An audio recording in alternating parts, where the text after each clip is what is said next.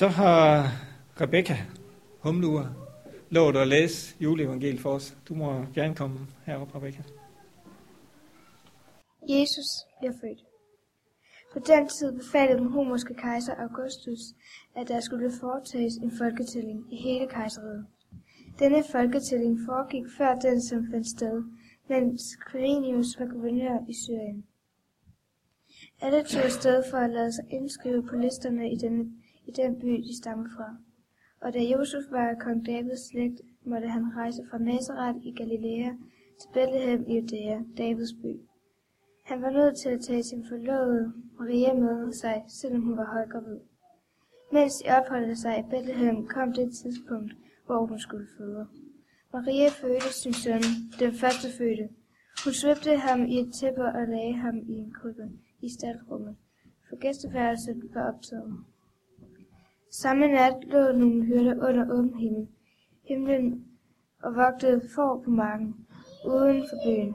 Pludselig stod der en engel foran dem, og hele landskabet lå badet i strålende lys fra Guds herlighed. Hyrderne blev forskrækket, men englen beroligede dem. Vær ikke bange, sagde han. Jeg er kommet for at fortælle jer en stor glædelig nyhed, som angår hele folket.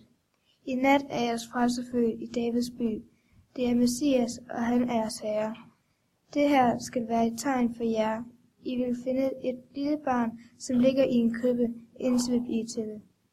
I det samme brød himlen ud i jubel. En her er engle lovpris til Gud med følgende sang. Al ære til Gud i himlen og fred på jorden. Til dem, der gør Guds vilje. Da, englen, da englene igen var vendt tilbage til himlen, sagde hyrderne til hinanden. Lad os gå ind i Bethlehem og se, hvad der er sket. Det, som Gud har fortalt os om. Så skyndte de sig ind til byen, hvor de fandt det sted, hvor Maria og Josef boede.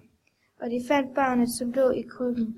Hyrderne fortalte nu, hvad englen havde sagt om barnet, og alle, som hørte deres beretning, var forundrede. Maria tog alle ordene til sig og tænkte ofte senere på, hvad der var sket den nat.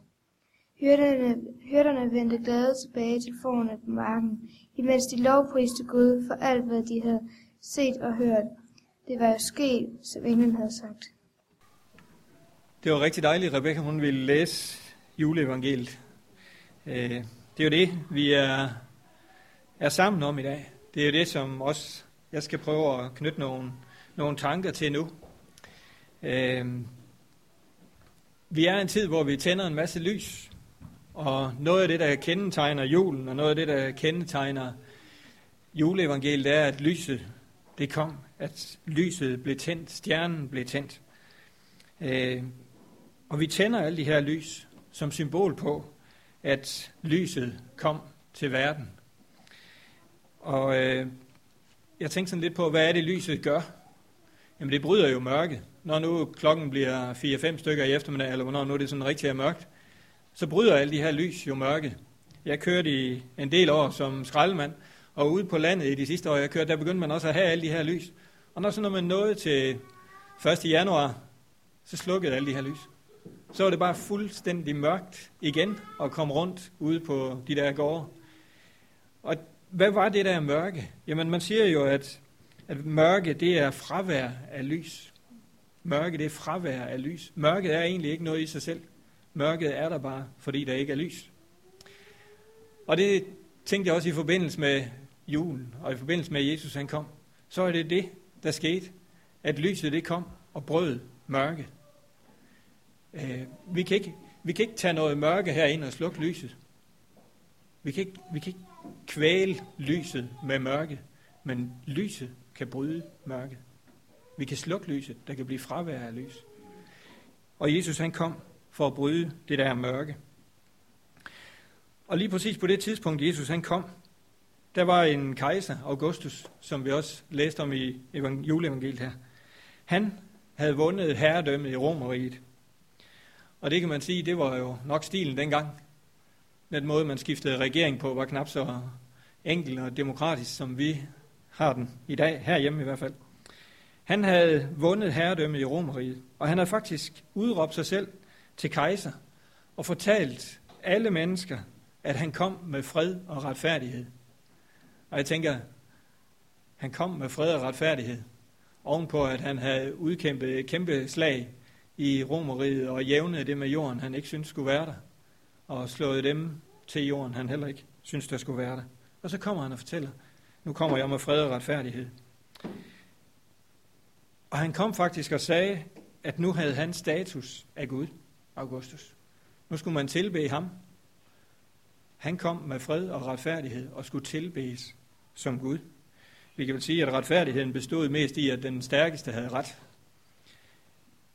Lige ind i det der, lige ind der, hvor overmagten var aller, aller størst, der sender Gud sin søn til verden med budskabet, som vi læste i vers 14 her. Øh, ære være Gud i både himlen og på jorden. Kejser Augustus han havde lige sagt til mennesker, nu skal I ære mig, nu er det mig, der kommer med fred og retfærdighed. Så sender Gud Jesus en barn i en krybbe, som vi også har været inde på, øh, og siger, nu er det mig, der skal tilbes. Nu kommer jeg med fred og retfærdighed. Og man kan sige, at det var noget af en kontrast til den fred og retfærdighed, kejser Augustus havde kæmpet sig til at vundet. Det, den gave, Jesus han bragte ind i verden, det at Jesus kom ind i, i verden, kan vi jo sige, var, var gaven til en verden, som på mange måder havde mødt overmagten. Der og da, må også i dag.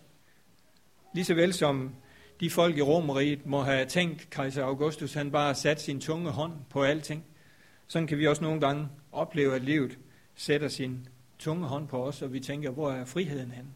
Hvordan kommer jeg ud af, af de her ting, som binder mig? Der sendte, Jesus, eller der sendte Gud Jesus til jorden, midt ind i overmagten. Det gør han også til os i dag. Der hvor vores overmagt kan synes at være umulig at bryde, det tror jeg, at de mennesker, der boede i Romeriet, de følte. Overmagten var blevet for stor og umulig at bryde. Der kom Jesus som det der lille barn, det der, som kom uden øh, magt og uden nogen form for kamp. Den gave blev givet til os. Og gaver er jo noget af det, der også hører julen til. Øh, uanset hvad holdning og vinkel vi har på gaver, så er de en del af julen. Jeg tror, der vil gå en del skuffede børn herfra, hvis vi aflyste dem nu i hvert fald. Det skal vi ikke. Vi har fået en gave, og jeg vil gerne trække nogle paralleller til den gave, Jesus han var for os. Eller er til os, kan vi sige. Og vores tilgang til den her gave er jo forskellig. Når vi øh, pakker gaver op derhjemme, så har vi jo nok hver vores oppakningsstil. Øh, vi har været vant til, at Jettes farmor har været en del af vores juleaften i, i mange år. Og hendes stil med at pakke gaver op, hun var gammel, hun blev 98, tror jeg, næsten 99. Men i alle de år, jeg har kendt hende, så har hun pakket de her gaver sirligt op, fået båndet foldet fint ud, fået papiret taget fint af og foldet det sammen, så hun kunne bruge det igen. Og det stod en lille smule i kontrast til for eksempel Joachims måde at pakke gaver op på. Den var lige som den skulle være, når man er en 4-5-6 år, eller hvor gammel han var der. Papiret, det kom af. Men hvad var det, de opnåede? De opnåede begge to at komme ind til det, der var bag ved papiret. De opnåede begge to at få gaven pakket ud, men de gjorde det meget, meget, meget forskelligt.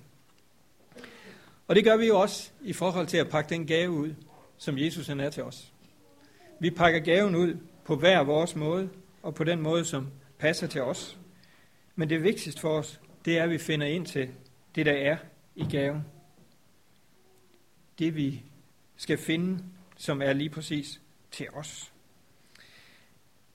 Vores måde at bruge gaven på, er også vores valg.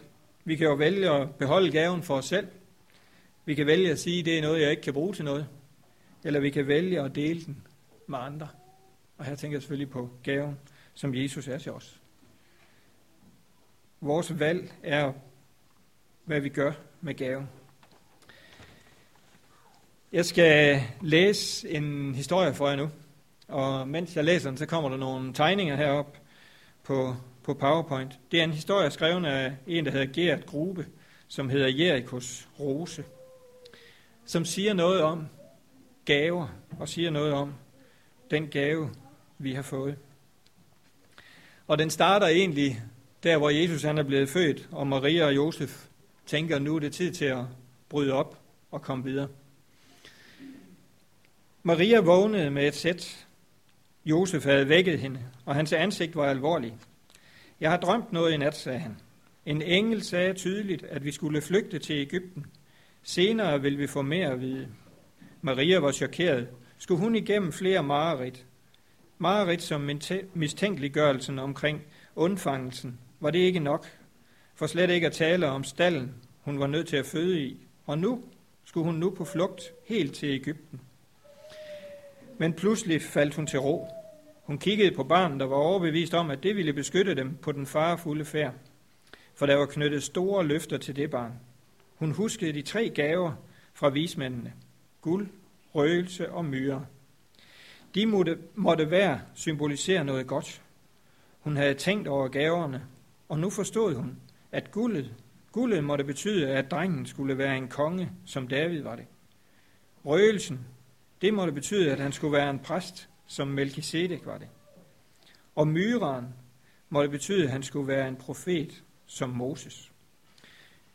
Og alligevel synes hun dog, der manglede noget, men slog det hen.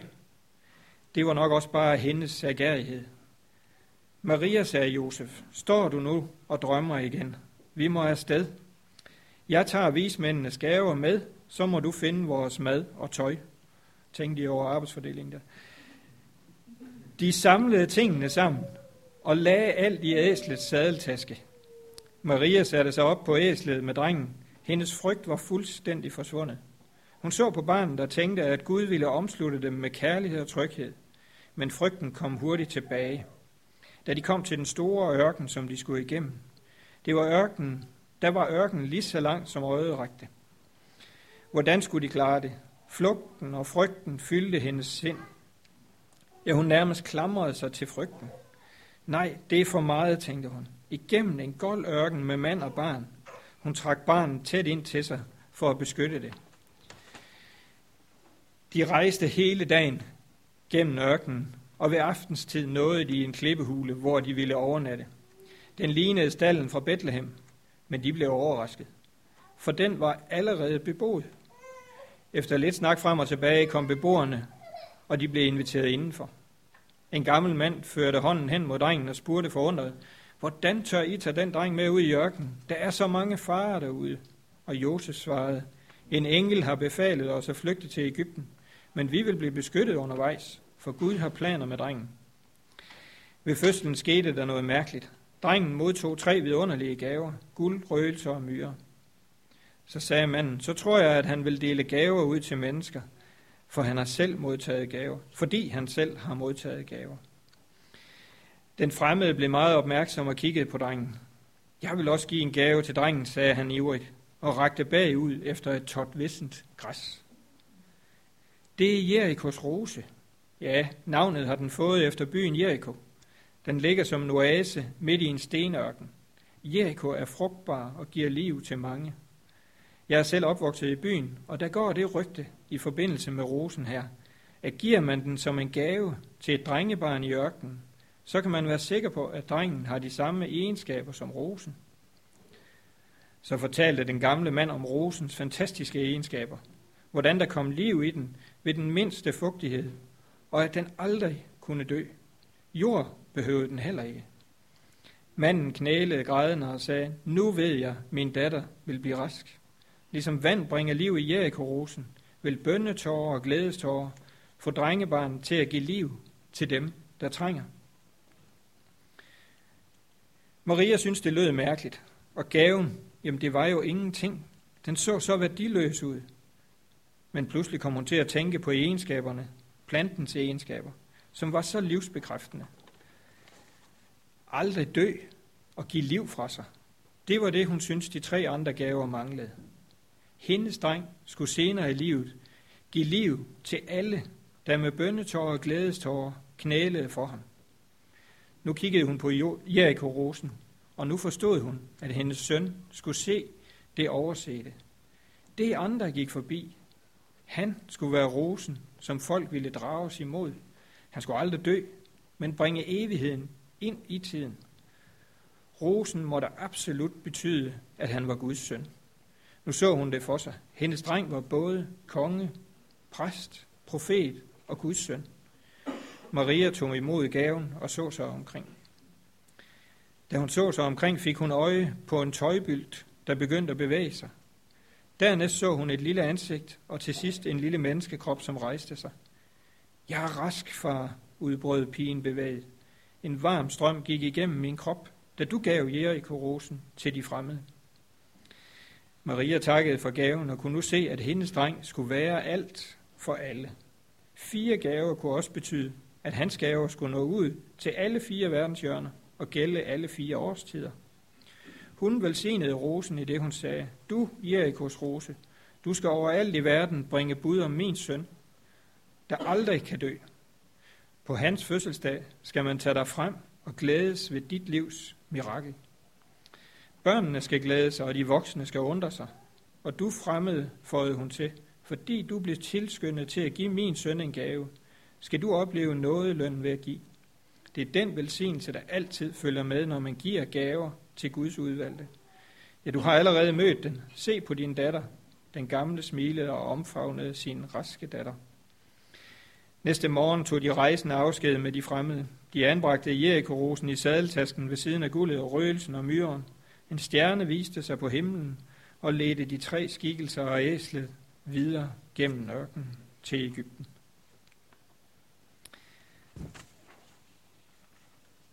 Det handlede om gaver. Det handlede om, hvad gaverne betød.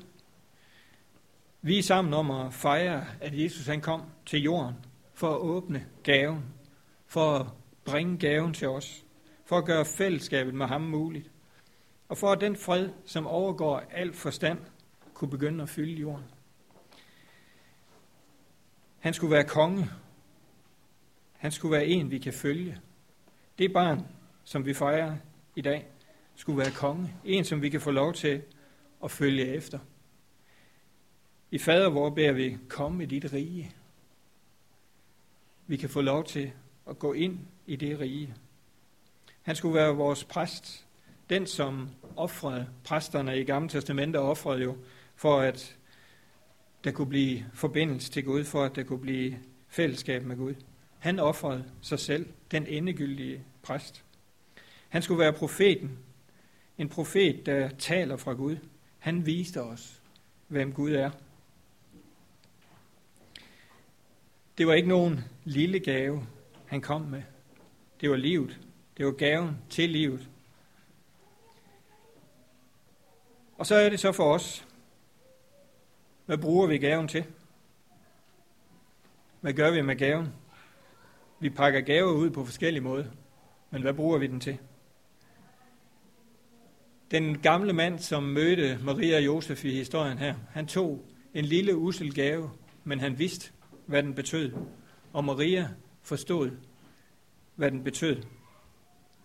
Forstår vi, hvad den gave, vi er blevet givet, betyder? Forstår vi, hvad det betyder, når vi fejrer i aften det lille barn i krybben? Og jeg tænker, for mig i den her jul, er det blevet rigtig, rigtig stærkt, at Jesus han valgte at komme til jorden som det der lille barn.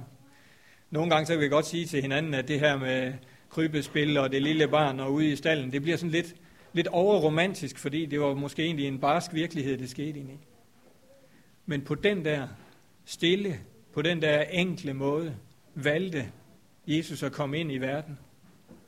Og på den måde vælger han også at komme ind i dit og mit liv.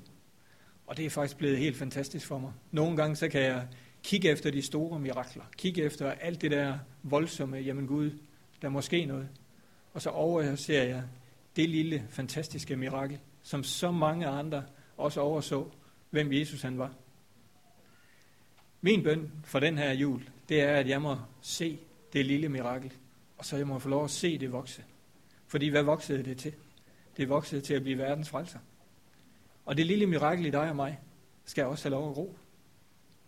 Det lille usle græstot, som det blev kaldt her, visne græstot, som kunne springe ud, når det fik en lille smule vade. Sådan er det også med dig og mig, og miraklet i dig og mig. Når det lille mirakel får vade, når det får grobund, så kan det blive til noget stort.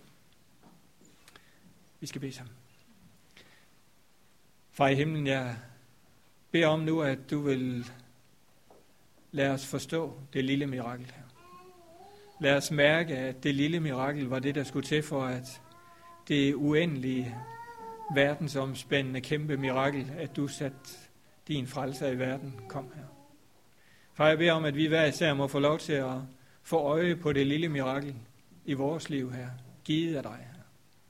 Far, giv os noget til at give det ved her, så det kan gro, så det kan spire og blomstre og blive til det, det er tænkt her. Far, jeg beder for aften og resten af dagen for os alle sammen her. Vil du igennem al travlheden og igennem alt det, vi skal være især være en del af, minde os om igen og igen, at det er dig og det lille mirakel, vi fejrer her. Far, jeg velsigner dagen for os alle sammen. Amen.